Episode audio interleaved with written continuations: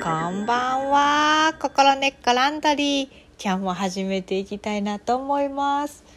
DJ ポラボがお送りしております。皆さんいかがお過ごしでしたか？今日はねちょっと寒いようなあったかいようなあったかいようなそしてあったかいようなそんな一日だったんですけれども皆さんのお住まいのところはどのようなあのお天気でしたか？なんかねこう梅がねすごい咲いてて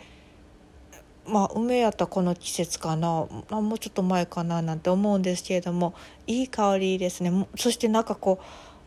木によっては桜の木もなんかちょっと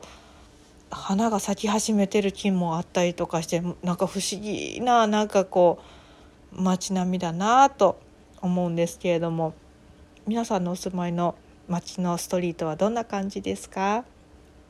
最近ね天気がね続いてねお日様いっぱい当たれるのでやっぱこのお日様に当たるのは体にいいですよね。さあ今日はね私はね何のお話をしようかななんて思ってたんですけれどもコンプレックスについてあの今日はねお話ししてみたいななんて思うんですが皆さんはどんなコンプレックスをお持ちですか、ね、日本語で言うコンプレックスってなんかこうあの自分の中にあるあのなんて言うんですか嫌だなと思う部分だったりとかなんかこう足りないなと思う部分だったりなんかちょっとネガティブなイメージがありますよね。こう英語で言うコンプレックスというコンプレックスなのでこう複雑なとここう複雑になってるっていう状態をねこう示すことが多いような気がするんですけど日本語はねなんかそうじゃなくてこう何か自分の中にあるこうネガティブな部分みたいなそんな印象が多くあるんじゃないかなと思うんですね。そしてこの私長年ポラリティセラピーに関わらせていただいてるんですけれどもこのポラリティっていうのはこう極性を扱うセラピーなんですけどこう対極にあるものポジティブとネガティブこれをねこうつなぎ合わせてその両方こう流れ続ける心も体もあの感情もなんていうそういうことをやってるんですけどもその中でねその自分の中でネガティブって思っていたりネガティブというカテゴライズしているものネガティブな状態にスタックしているものっていうのはこう燃料の始まりだというか燃料の宝庫だっていうふうに捉えていくんですね。こうプロセスできなプロセスしきれなくなった人生経験というものがこの体には蓄積されててそこの流れが滞れば滞るほどに体は重くなったり心が重くなったり考えが重くなったりとかねなんかこう固着した状態がつつね作られやすかったりこう不自由さを感じたりとかねこう限界を作ったりとかねなんかそういう自由じゃない状態軽やかなじゃないような状態が増えてくることになるかもしれないんだけどでもパラティセラピーの中ではそれをね全部燃料の方向だと動いてないエネルギーがそこにありながら今生きているということはそれが動くようになったら循環するエネルギーの流れにもう一つそこが戻ったらどれほど大きなエネルギーをこう持って生きることができるのかななんてそこをねこうそそのエネルギー循環を逃すのがこのパラティセラピーだったりするんですけれどもカウンセリングもするしボディーワークもするしね。その中でその自分の中のそのコンプレックスに持ってるこれ自覚してるコンプレックスっていうのは分かりやすいですよね。ああ私はもっと美人だったらいいのになとか自分の顔にコンプレックスがあるとか自分の体型に対してとか、ね、例えば自分の能力に対してとかね。例えば他何？うん考えつく。例えば私だったら自分は家事が苦手だっていう。まあコンプレックスに思ってるかどうかちょっとわからないですけれどもまあこう苦手だと思ってることとかね。なんかそれってあある意味多くの場合何かと比較してのことっていうのが多かったりしますね。一般的に言えば私はこうだからとか一般的な平均的人と比べて自分はこうとかね。あの人と比べてこうとかっていうね。なんかそういう比較対象から生まれている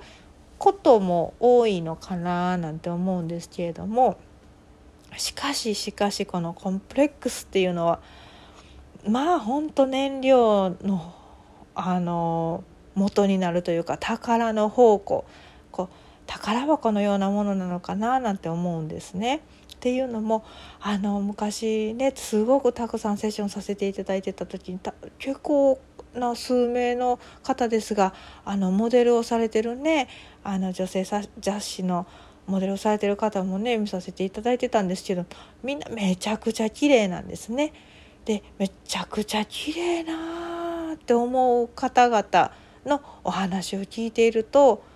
まあみんな本当に小学中学高校の頃にも自分のその容姿に対してものすごくネガティブな思い込みがあってってそれをなんとか克服したいというねその気持ちの反動でこうモデルの方にモデルをこう目指したという方がねもう5人か6人かなんかそれぐらい見させて連続してずっと見させていただいてたんですけどもその方々全員それをおっしゃられてたんですね。めちゃくちゃ綺麗なんですけどその研ぎ澄まされた美、まあ、容姿に対する美はこのコンプレックスから発生してたんだななんていうふうにその時思ったんですね。そしてそこに気をかけてあげる心をかけてあげるこのコンプレックスを乗り越えたいというその思いを持ってそこを伸ばしていくということでまあそれはとってもとっても美しいものに変容し続けていくという気をかけてこう変容させ続けていくところに何とも言い難いこう美というものが伴ってくるんですね。人はこう考えている方ものになると。人はこう言ったものになる。人はあの考えてるものになる。ビジョンするその方向に行くっていうのはまあそれを思い思うからこそそれにこう近づくようなことをこう潜在意識がこう引っ張ってきてそれをこう行為していって結局考えてることがこう実現していく。それを良きにしろ悪きにしろね。ということでもしそのコンプレックスっていうものがあったとしてそれをすごい気にかけていたらそのコンプレックスをすごくこう肌で感じるというか体で感じる時間も増えると思うんですね。それに対してこう前向きな努力っていうものを何か行為っていうものを行えばそれをただただ磨いていく作業になると。と考えればコンプレックスって持っていると良いことがたくさん発生するなというふうに思うんですね。そうそれに対して諦めずに何かこう毎日毎日手を変えかけてあげる例えばその容姿の美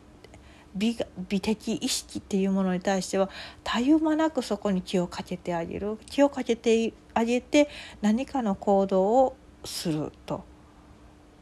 あのそのモデルをされてた方々にたのにたの中にある美への意識美へのこう探求っていうものはこうた休むことがないこうお休みの日がないほど毎日続いていくものでまあちょっと肌から聞いてたらそれ気が休まらへんでしんどいやろなっても気が休まらなくってしんどいんですって、まあ、そういうねお悩みもあって来ていただいてたんですけれどもね。何かこう自分のマインドセッティングの中でこう自分に課したこう議題としてその美への努力というものが終わりだったんですね。でもその時点でもうすでにそれってすごくプラスなことなのでそれをコンプレックスだというふうに捉えるんではなしにそれが自分の人生の探求コンテンツなんだっていうふうに思ってね